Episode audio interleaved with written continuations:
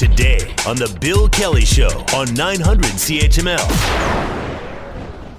Let me bring in a, uh, a, regular guest, a guy we love having here. He's in studio today. We I think we pulled him over on the side of the road on the way to McMaster. Marvin Ryder from the DeGroote School of Business. I don't know how we yanked you in here today. We set down to- a spike be belt clear, on the now, road or something. Is, is it Manzel or Manziel? I always thought his name was Manziel. well, we, it's always been Manzel is the, is the is the one he goes by. I think, although you know he could change it. You know, He guys have changed. I don't know that if it changes the spelling because you want to change the spelling so people have to buy new shirts. now. Uh, Marvin, we heard yesterday that Swoop Airline, which is one of the ultra low cost carriers Right. that is flying out of Hamilton Airport, is now expanding its destination list and is going to be adding some American stops Vegas, Orlando, Fort Lauderdale, Tampa. Uh, this is a bold move on its face. This enhances the opportunities for travelers from here. But is it going to work? Because Mm-hmm. we have been down this road with this sky before, and it has been disaster after disaster, has it not? Yes. So, Scott, if you don't mind, I'd just like to pull you back before we zoom right in on this, if, if you don't mind. This has been an interesting week for WestJet. So, on Tuesday, they reported their second quarter results. And after 52 consecutive quarters, now, if you're not counting, that's 13 years of never losing money, they lost money in the second quarter of this year. Um, part of that, part of that was due to much higher fuel costs, roughly 33% higher than a year before. But there was also some issues around competitiveness and the looming potential of a of a strike. And then yesterday, just before the swoop announcement, we had another bit of I'm going to call it bad news for WestJet. The announcement was that their flight attendants have been certified to form a union. Uh, and why I say that's bad news is that WestJet really prides itself on its sort of family atmosphere, that the staff make all the difference in the world. We're one big happy family. Well, if you're a big happy family, you don't need a union. And so now you've got a situation where you have a pilots union. It's like one of our old steel companies. They're How they used to Right. position themselves. Exactly, exactly. Still do, still do for that matter. So uh, we've got a pilots union that has gone to mediation. Now we're getting a formation of a of a, uh, p- uh, flight attendants union. That isn't good news. But then among all of this came out the news yesterday that Swoop, this is the ultra low cost carrier owned by WestJet, had debuted on June 20th. So it's only been around now for about six weeks that they've come out with the announcement that starting October the 11th, I think it is, just a couple of days after Thanksgiving, they're going to start adding flights from Hamilton, also from Edmonton, also from Abbotsford into the United States. And you pick the five destinations Phoenix, um, uh, Fort Lauderdale, uh, Tampa, I think it is, and Orlando And Vegas. and Vegas. And uh, so, th- th- you know, this is great news if you're thinking about going away for the winter. And just to give you a sense of the flight prices, uh, these flights are return or not return one way, $99 or $120, very low cost. If you t- actually look at the cost of the t- flight, take out all the fees, some of these flights are only $27 plus all the fees. Now, your question is it going to work? The, the problem in the past of why some of these did not work is they did not have deep pockets. There's a competitor in this ultra low cost area called Flair Airlines, and Flair Airlines has had a had a, very rough first year of operation because it just did not have deep pockets. Now, look, it's moved 500,000 people, so I can't say that it's in any great deep trouble, but it had a lot of stumbling starts. Well, the difference here, of course, is that Swoop is owned by WestJet, and WestJet is a much bigger entity. WestJet does, for instance, a billion dollars in sales every quarter, four billion dollars a year. So this is a powerful, strong company. Don't think of it as a little guy anymore. They are a full-fledged, powerful company, and they want this to succeed. And by the way, these flights from Swoop are going to complement something else WestJet is announcing for the fall, which is flights into Europe. So long haul flights into Europe and hmm. some other destinations like that. So I, I'm actually very hopeful they'll get this right. But again, the question remains can they get people to stop driving to Buffalo or Niagara, Niagara Falls, New York, and start flying out of Hamilton? Well, they have made that very clear that that's one of That's their the targets. They've said that we want to make this the. i- Is Hamilton positioned, though? for, forgetting all the other stuff, because prices, people will always seek out prices. Yes. But forgetting everything else, is Hamilton positioned geographically as an airport that will draw people from around here? Because I don't think it can survive. These flights can't survive if it's just Hamiltonians who are Right. taking them. Right, Will so- people come here instead of Buffalo, instead of Toronto, instead of wherever else? Right. So 10 years ago, that was a, a great argument to make because the airport was sort of in the middle of nowhere. Uh, you would remember, as being a sports guy, that the Blue Jays used to fly out Absolutely. of Hamilton Airport, and you'd have nice people. Now, I'm going back actually more than 10 years, probably 20 years ago, people like Roberto Alomar trying to catch a flight and getting lost in the fields and stopping at somebody's farm and saying, How do I get to that airport? Well, that's not, that's not that airport anymore. We have that wonderful Highway 6, uh, I'll call it bypass or direct route to the airport. There's been a lot of money put into improving the infrastructure at the airport. Um, and people who fly there, if you can get them there once, if you can get them there once, what really attracts them is the idea that I can park my car and I can walk into the airport. My gosh, it's it's so easy to get in and get out. It's just and same thing with customs and the the um, inspection lines and all this. Oh my gosh, it's just so easy. The problem is to get that magnet to go the other direction. Right now, everyone's magnet goes towards Pearson. And can we start wooing people in Mississauga, in Oakville, in Burlington, and saying, you've got an alternative now? And will those prices be enough? I actually think the answer is yes, also because they're not just going to put these prices out here and sit back. Swoop is going to be actively promoting this. They've got a message they want to make, and that's going to help. Here's the the other part of this that I wonder about, and that is, I think again, people will look at the prices, and if you are trying to attract the folks who traditionally have gone to Buffalo, those people are used to going on their website onto Southwest or onto JetBlue or whatever, and finding a flight. I need to go to Fort Lauderdale. There's ten flights a day that I can choose from.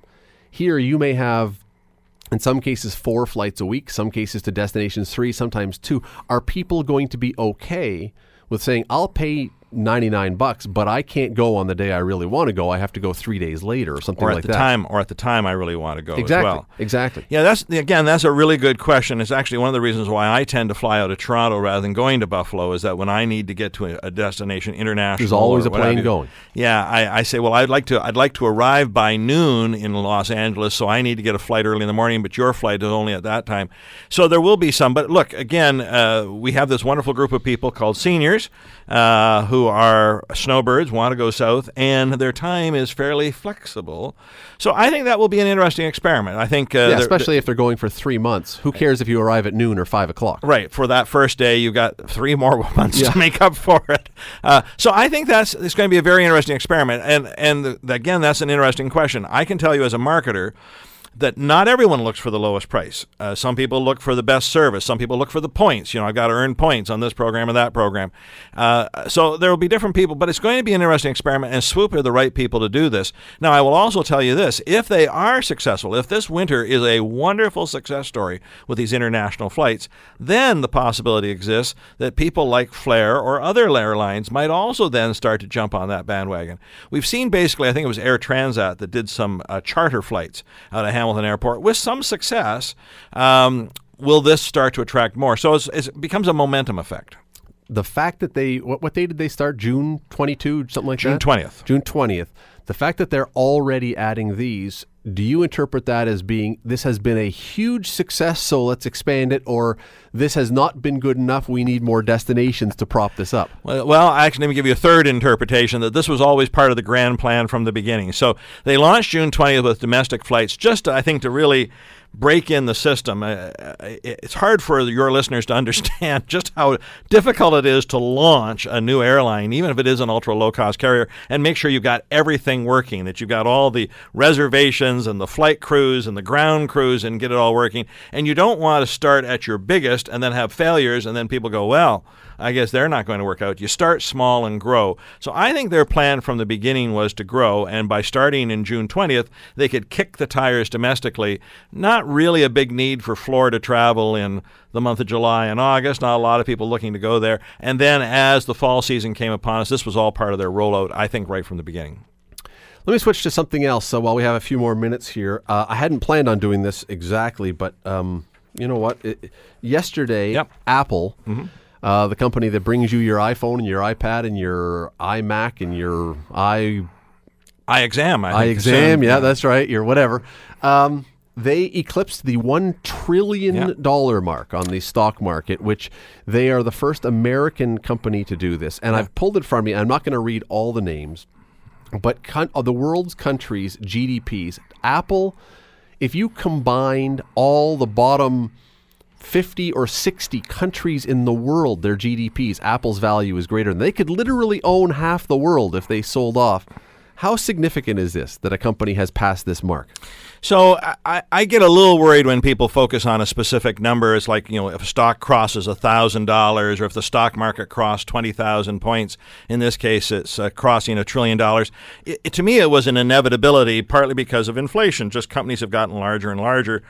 If you look at the old U.S. Steel back in the day, 100 years ago, that was one of the biggest companies in American history at that time it didn't have this kind of a stock value, but then of course a dollar of 1900 isn't a dollar in 2018. So I think it was inevitable. But I think what it does speak to, and I think people need to realize this, is that there are companies now that are larger than many governments, and and how do you control them? How do you regulate them?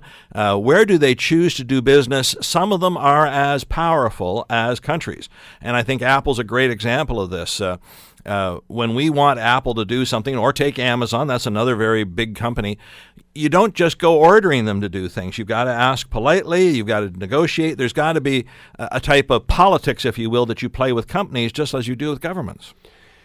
Somebody pointed out uh, there was a, a, piece on the paper today. If you had bought $1,000 worth of Apple shares in 1980 when they had their initial public offering, that $1,000 would now be worth $522,000. That's not a bad investment it's not a bad investment, but also that speaks to the risk involved. If something can go from 1000 to 522, it can also go from 1000 to 0. Well, what about that? Because there we hear all the time companies are too big to fail. We've had banks that are too big to fail. We've had investors that are too big to fail. I mean, Titanic was too big to fail. It was. Can Apple fail? Uh, we don't want it to. I don't expect it to. But could Apple actually fail at this point? Well, uh, let me let me say that in a way, this trillion dollar valuation does surprise me a little because Apple hasn't hit a big home run no. for about three years. Now, this is nothing against Tim Cook. He, he certainly brought you the next generation of the iPhone, the next generation of the iPad, the next generation it's of the been iMac. nudging forward, not leaping forward. Right. And and the question that the market has had from the beginning is, well, what's your next big home run product? It was supposed to be Apple TV Or iTV. That was launched and didn't go anywhere. You remember the watches, the Apple watches? They can't give them away. Uh, they're not really doing anything for them. So they've got some good, solid products, but they aren't coming to the next one. And and it is true that technology companies can be clipped. We've got our own uh, local story here, of course, with um, BlackBerry up the road that seemed like it was destined to be one of these giants. And look where it is today. It's still with us, but it's obviously a much smaller company. I don't see that happening immediately for Apple, but this is the challenge, whether you're Facebook or you're Amazon or you're Netflix. You can't just ride on your past. You've got to come out with something else. And if you can't do that, you could fail again. But they do have one thing in their back pocket, and that is, and I didn't realize this until today, they actually have almost $300 billion in, in cash. cash reserves. Yep. So even if something terrible were to happen, that'll inoculate you against a whole lot of bad things. Or, or let's phrase that differently. This is also the Microsoft strategy. They've got $300 billion that they can buy stuff with. So today we think that Facebook is stalling a little bit. Now, how can you stall?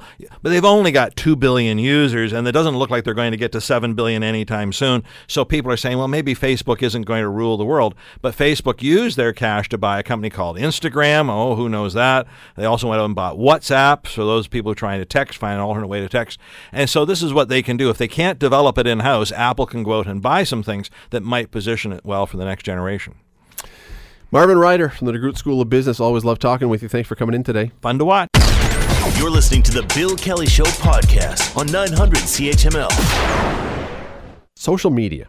If you are probably like 98%, I'm guessing, of the population now, by this time of day, by 10:09 a.m., you have checked Facebook or Twitter or Instagram or can we throw in your text messages in that category? Maybe, maybe not.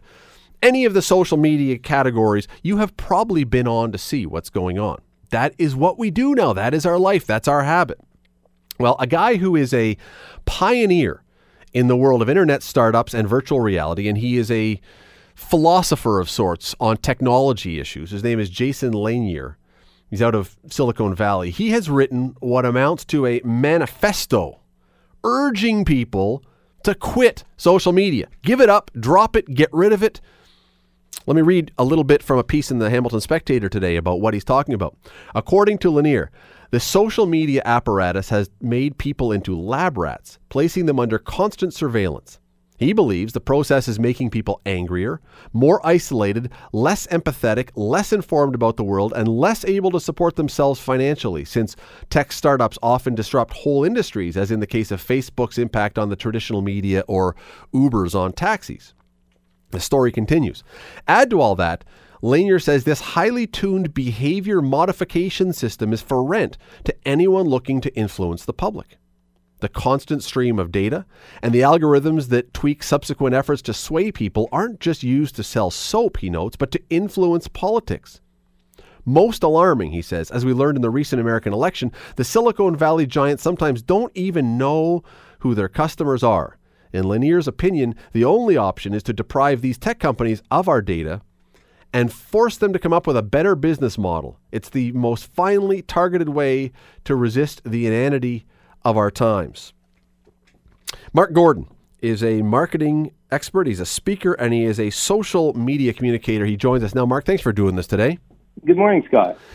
Uh, whether we are as um, well written or well thought out as that particular last little bit was, uh, we've all, at one point, those of us who use social media, we have all thought this, right? We've all been down the path where we go, I've got to quit. I got to give this up. This is killing me. Absolutely. I've been guilty of it myself.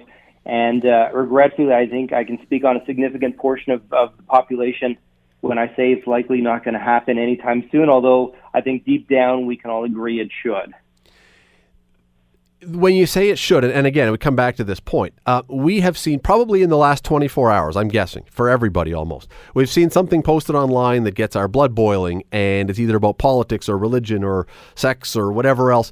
Uh, and we say to ourselves, why am I doing this? Why am I doing this to myself?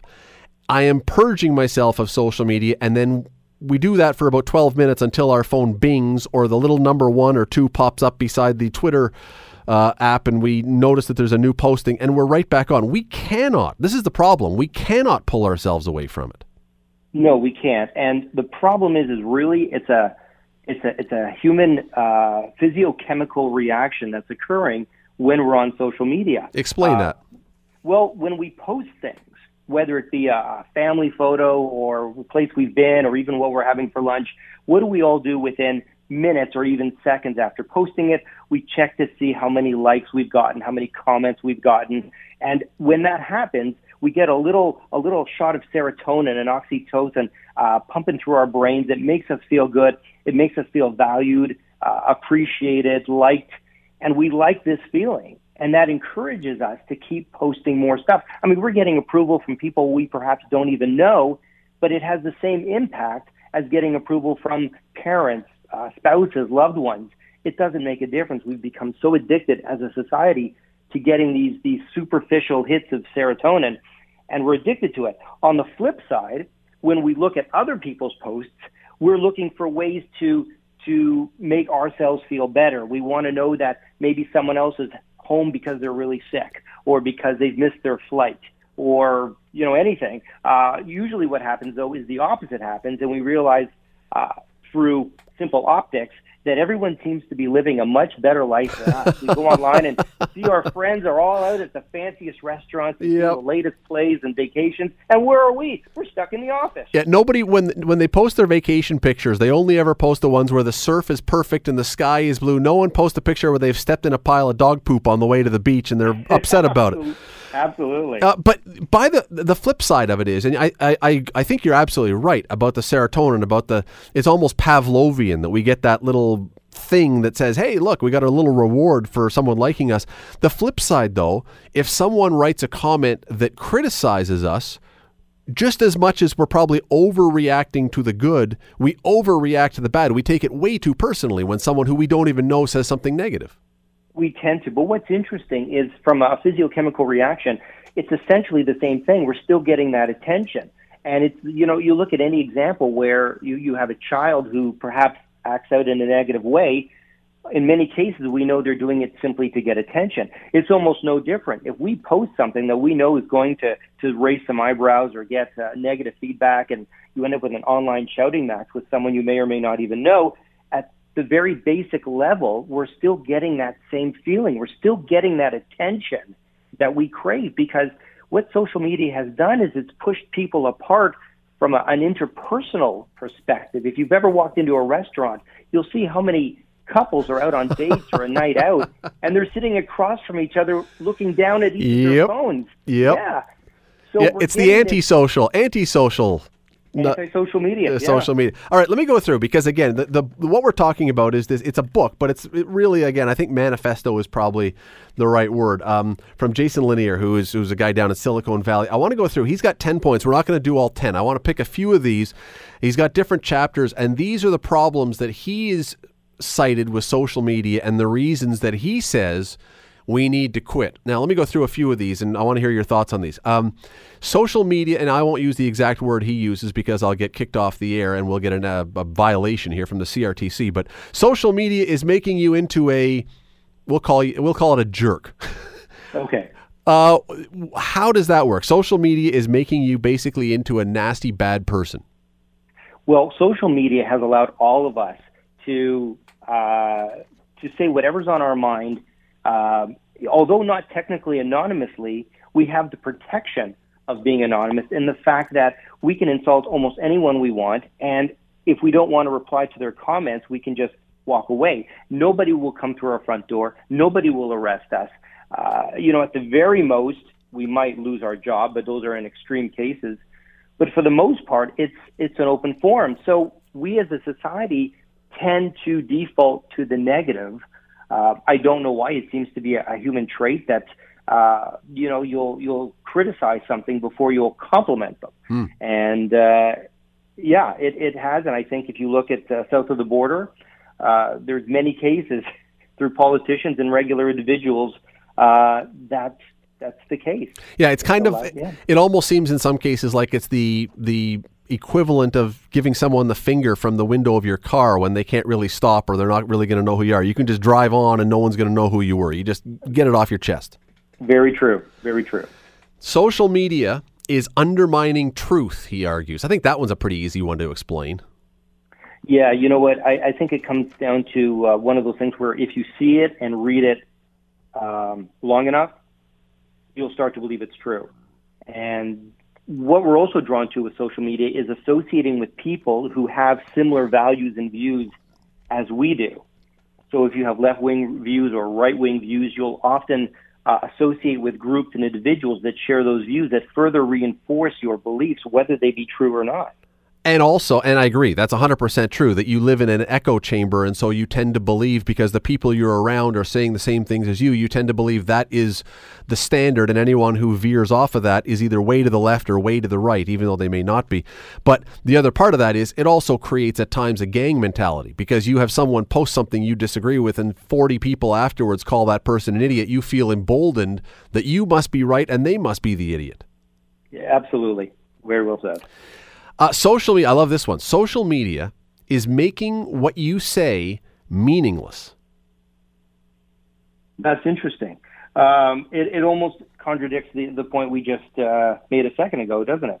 Uh, I, I suppose it makes what you say meaningless in the fact that so many other people are saying so many different things. It's such a constant flow that uh, it's easy to dim- dismiss anything, be it positive, negative, fact, or fiction, or otherwise.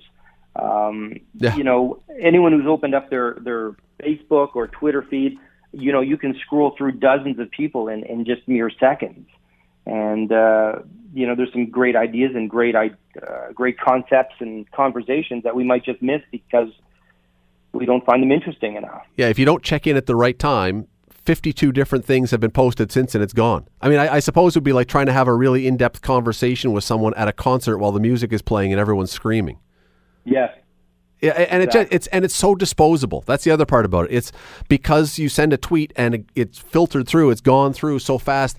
Uh, uh, you know, maybe once in a while, one of these things is going to get traction and go viral, whatever else. But more often than not, what you say is just it's there and it's gone in a second. And you know, as opposed to writing a book or saying something meaningful to some, I don't know. It, it- it's it's an interesting point. Uh, social media is destroying your capacity for empathy. Oh, very true. Very true. Uh, like you said earlier, with the whole gang mentality, uh, it, it's very easy to uh, to kind of join in on that, and it's usually a, a negative uh, comment or based around a negative concept rather than a positive. Uh, but in as well, empathy and, and, and sympathy and emotions like that usually require a fair amount of thought. You know, you'll read about a situation and, and for someone to, to sit back for a moment and go, you know what, maybe there's a reason why this is happening a certain way. That takes some thought. When you have your phone in your hand and you read something, 99% of the time the person's not going to take that moment or two and think about it or try to put themselves in the other person's shoes. They're just going to start typing whatever is the first thing to come to their mind. And more often than not, it'll be a form of criticism. It's also really hard to um, give nuance in 140 characters. Yes, it's, that, it's, that is very true. It's it's hard. I mean, so when you see someone, they may not be able to explain themselves right, or you may not be able to. But, um, you know, I mean, look, I, I'm not always a fan of reading academic papers, but there's a reason why academic papers are longer than three sentences long, because it right. it requires some thought. Absolutely, and we have to keep in mind too that everything we see on social media that's written by an individual is really just a snapshot of of their thoughts or something going on in their lives or a situation, you know, whether it be something at the grocery store or restaurant or something with their family. It's that brief little snapshot. And they put that on for the whole world to see. And then we as a society get to look at that and we have the ability to comment on it. And it, it's so easy to default to the negative side of, of what we're seeing, even though it may not be negative at all. Or again, we're just seeing that, that one tiny second of a photograph. And we don't know what happened a minute before it or a minute after it. And we don't know, and the person didn't share that. So we're misinformed to start with. One more. Uh, social media is making politics impossible. Wow. Uh, yeah, I don't think too many people could uh, disagree with that. Um, I think that lends itself to the fact that there needs to be, I believe anyway, with politics, there needs to be a little bit of a separation. There needs to be uh, a filter between what politicians think and what they say. And I think that that could actually apply to anybody. You know, it's just because you think it doesn't mean you should say it or do it. Yeah. And that filter is gone. And I think uh, in the case of the United States, the last administration, I think they they were aware of that and chose to um, sort of hold back or, or use individuals to to kind of uh, disseminate that flow. But uh, today, the United States has a president who is quite content with saying whatever's on his mind, uh, whether it's on his mind moments after he tweets or or he changes his mind or his actions don't reflect that. It doesn't matter. So, what's there to believe?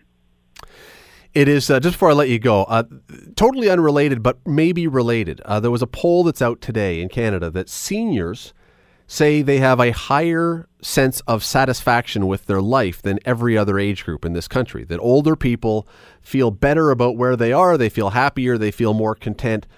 And I was going through some of these things, and they talk about you know, relationships and everything else. But I can't help but think that this cohort of seniors, the, the people who are over 65 right now, are probably the last group that didn't grow up, was not fully enveloped in social media all through their life. And I can't help but wonder if there might not be some connection there that they may have better real relationships than the rest of us who our relationships are often online. Yes, I'd be interested in knowing too how many of those individuals uh, you know what portion of their day they spend in the presence of other people that they actually talk to versus you know people in their perhaps 20s or 30s you know how much of their day are they actually in environments where they're having quality conversations? Mm, interesting. Mark gordon marketer expert speaker social media expert as of today i guess. You've always been that but even more so today. Mark i appreciate the time. Thanks for doing this. Thanks god take care. It's it's look it's an interesting discussion because i think we all as we said off the top, have felt at one time or another, I've got to get off this. Facebook is killing me. Twitter is killing me. It's ruining my soul. It's eating away at my psyche. Every day I go on there, and all I do is get angry at what is being posted or disagree. And yet we don't do it. We go right back to it. And I'm going to make a point over the next break that I am not going to check any social media and you know what? It's going to be hard because we do it. We do it every time. Any anytime there's a break in our day, something's not going on. Oh, I better check Twitter. Oh, I better check something else. Oh, I better check my email. Wonder how much happier we would be if we didn't do that. If we were able to not do that, because we are all terribly, terribly addicted. At least most of us are. You're listening to the Bill Kelly Show podcast on 900 CHML. The topic that is going to be, I believe, what everybody's going to be talking about tomorrow, for good or for bad, for angry or for happy, or for enraged, or for I don't know what's the step after enraged. Rick Zamperin joins me in studio today. Insert Rick. word here. Hi, how are you? Uh, good. And by the way, I gotta, I, I, I have to wish you a very happy National Watermelon Day Really? and a National Grab Some Nuts Day. I, I assume that's for of the legume variety. I'm a big cashew fan, Yeah. so I will partake uh, later on tonight, perhaps uh, just before the fifth quarter. You know, I'm just thinking that the nut lobby might have wanted to come up with a better worded national holiday than National Grab Some Nuts Day. Wow, that's uh, interesting. So if you're allergic to nuts, is this uh, a day you can take off? National Run from Nuts Day. That'll be tomorrow. National Anaphylaxis Day. Yeah. Uh, thankfully, the well, hopefully the EpiPen crisis we talked about yesterday Yeah. gets resolved before then. Uh, Rick is in here for two reasons. One, because he is hosting the Scott Thompson show starting at the top of the hour, and I thought uh, he doesn't need any time to prepare. No, I mean, would, come on. We'd give him a break. Preparation radio is uh, uh, probably uh, number ten on the list of things to do. But num- the real reason he's here is because the Ticats play the Montreal Alouettes today. And, you know, people around here, Rick, I think Ticat fans obviously want the Ticats to win, but that's not the story. The story will not be, I don't think, what the final score is.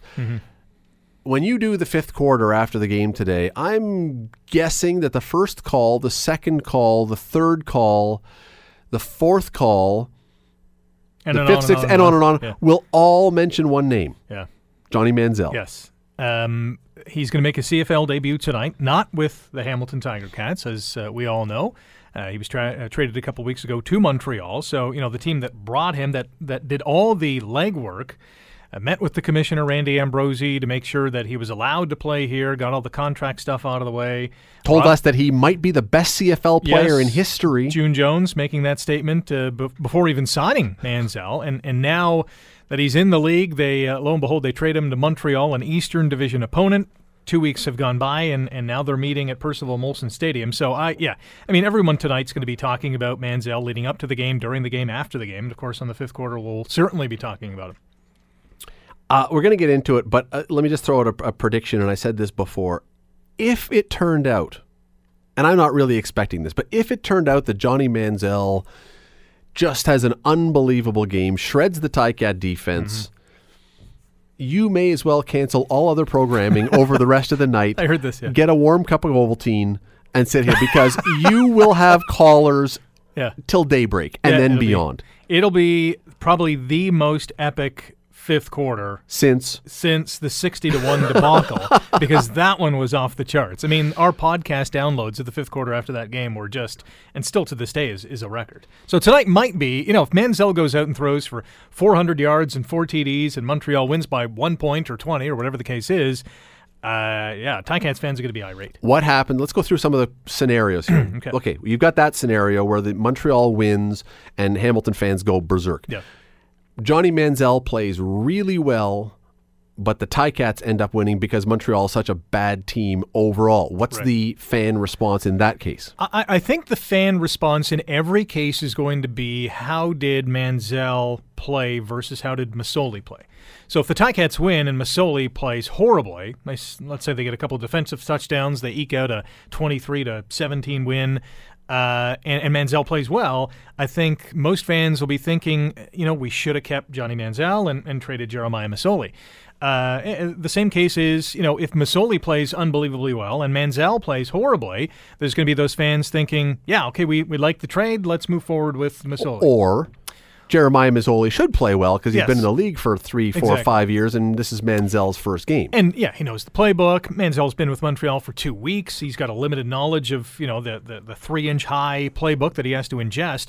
So you know the expectations for me for Manziel tonight is kind of that game manager, that Trent Dilfer kind of Baltimore Ravens. You know, manage the game. Don't make any turnovers. Don't make mistakes. When you do, uh, make sure they're they're limited in terms of damage and points off turnovers. Which for Montreal, it's great news because Hamilton is the only team in the CFL this year six games in, or at least six, seven weeks in, that have not scored a point off a turnover.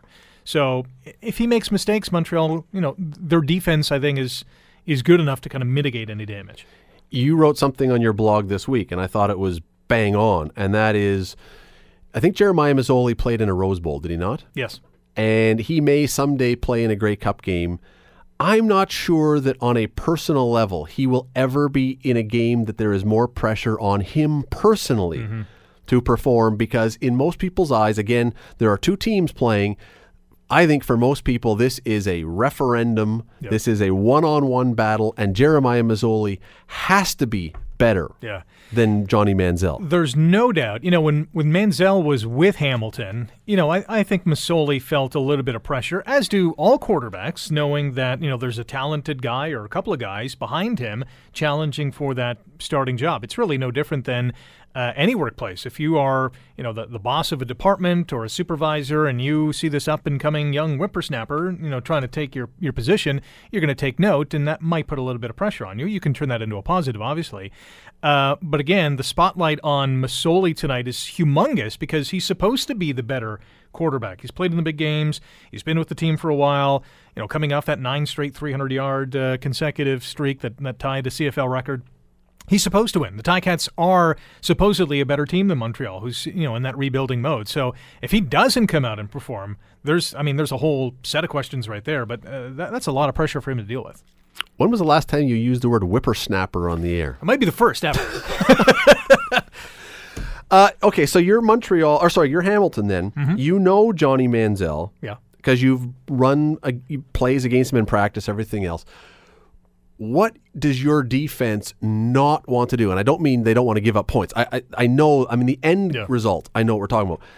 Johnny Manziel's game from college. and Now it's been a long time since he played, but Mm-hmm. his game is he's got he's got happy feet. He can run around. He can make things happen. If you're Hamilton's defense, what do you do to make sure that you can contain Johnny Manziel best you can? you said the word contain. It's contain, contain, contain. Contain him to the pocket because when he's there, you know you know what his capabilities are, and you know where the shortcomings are. When he's out of the pocket, your your defense is more apt to break down. Any defense really is more apt to break down because that coverage is you know looking over its shoulder. Where did the receiver go? Where is he going to throw the ball? And I'm sure Montreal is going to capitalize on you know his skill of throwing on the run and, and kind of improvising. Once you get into that improvisational you know uh, scheme, uh, you know it- it's hard for defenses to play catch up at that. if at that you're point. Hamilton, do you want to be sending pressure? Normally, with a first time, a rookie first time, first game starting quarterback, Yeah. you want pressure because you want to speed up the game. yes. And he doesn't find his reads as quickly. But in this case, do you want to be sending lots of pressure? Because the risk is those guys get into the backfield. Manziel now steps up and he's got wide open field to Mm-hmm. Yeah. run in. Is Yeah. there a risk of that? There certainly is a risk of that. I think for Jerry Glanville, the defensive coordinator for the Ticats, he has to really throw a lot of different things at Manziel. You can't just simply, uh, you know, rush him uh, and uh, you know pin your ears back and, and try to go get him every single play. You have to really mask some uh, defensive uh, coverages, uh, play man to man at times, play zone, blitz. You, you can't be predictable, and if Manziel senses that, or if Montreal senses that offensively, they'll they'll take advantage of it. It's impossible to say. So I, I know that I'm asking you a complete hypothetical, but what are you expecting tonight? I'm expecting the Ticats to win. Number one, uh, I think they're just, uh, on paper at least, the better team. Now we said that against Saskatchewan, and the Rough Riders swept the Ticats this season uh, in in a closely fought game, and then one that wasn't so close. Um, it is a road game, so it's always a little more challenging to win on the road. But you know, this team has played well on the road. This team being the Ticats. As far as Manziel and Masoli, I'm expecting more of the same from Masoli. You know, what, what we see is what we get.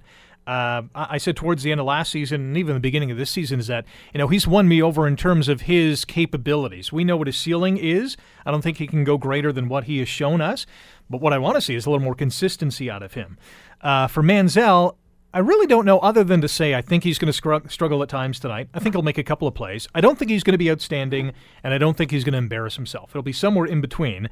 Uh, but I don't think he's going to perform well enough to get the win for Montreal. Best case scenario for Ticat fans with that matchup. Best case scenario and worst case scenario with that quarterback matchup. What's the best and the worst situation For the Ticats, for the uh, for the fans who are going to be calling you oh, I see the what you game? mean. I, th- I think from a fan standpoint, I, I would think that they would want to see both these quarterbacks uh, just explode because it'll further the debate.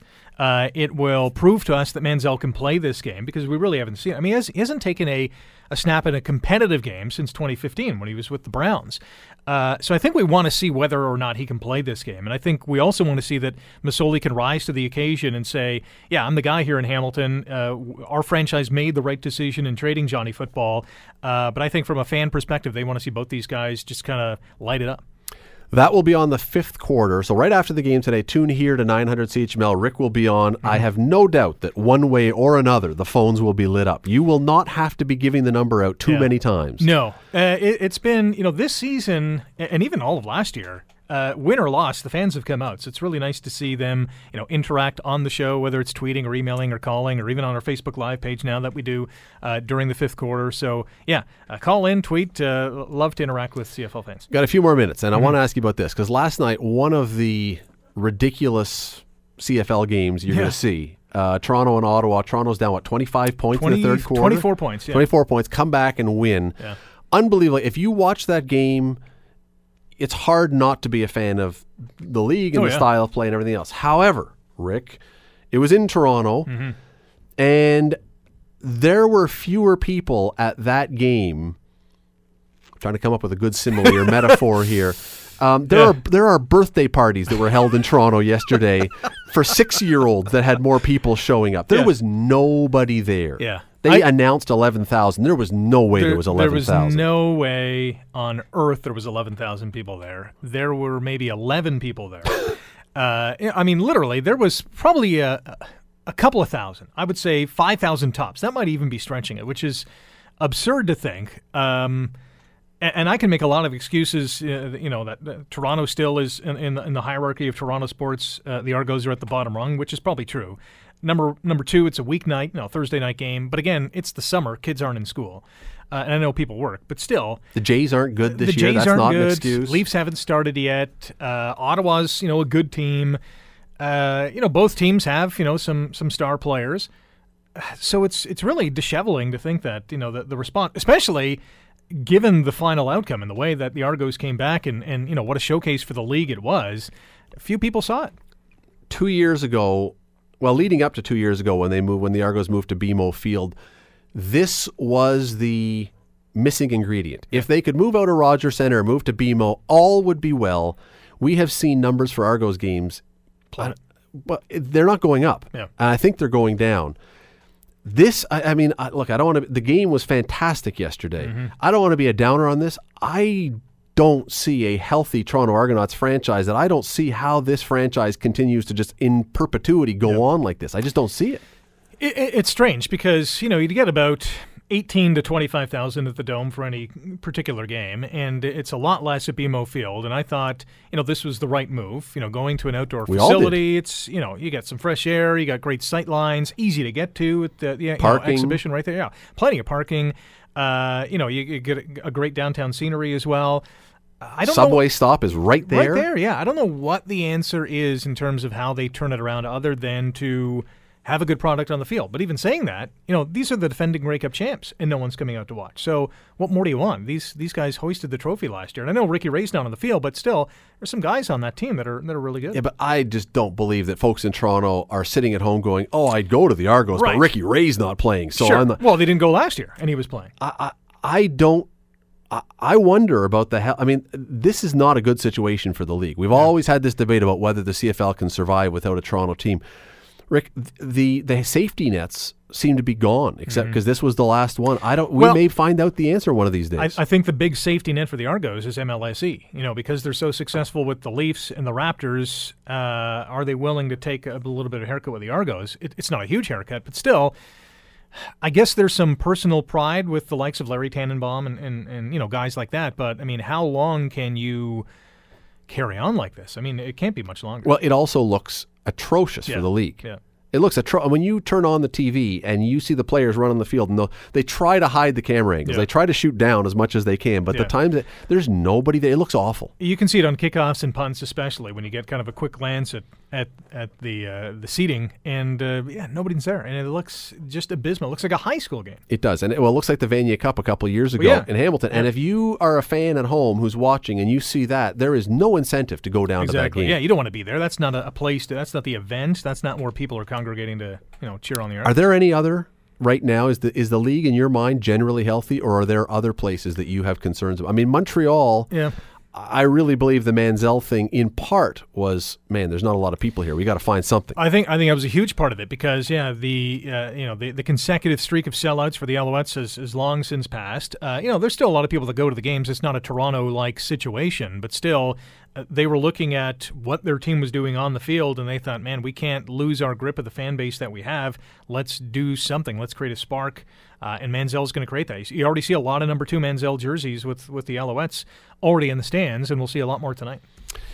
Funny how Montreal has become Toronto, isn't it? It used to be that the Leafs stunk, the Jays stunk, the Argos stunk. Now, you know, TFC is a champion. The Leafs are on their way up. I mean, the Jays stink. Raptors and Montreal, the Canadiens and the Alouettes. Yeah. Sports fans in Montreal are not Shaking their heads. Not having a good year. Let's No. put it that way. No. Rick will be up at the top of the hour hosting the Scott Thompson show as he has all week. And again, tonight, right after the game here on 900 CHML, the fifth quarter, I would be reasonably confident in saying that tonight will be must listen radio. I hope so. Yeah, Oh, it will be. I'll make sure of it. Excellent. Drink heavily before calling. Rick always likes it when Kool-Aid, you're- please, Yeah, Kool-Aid. okay. The Bill Kelly Show. Weekdays from 9 to noon on 900 CHML.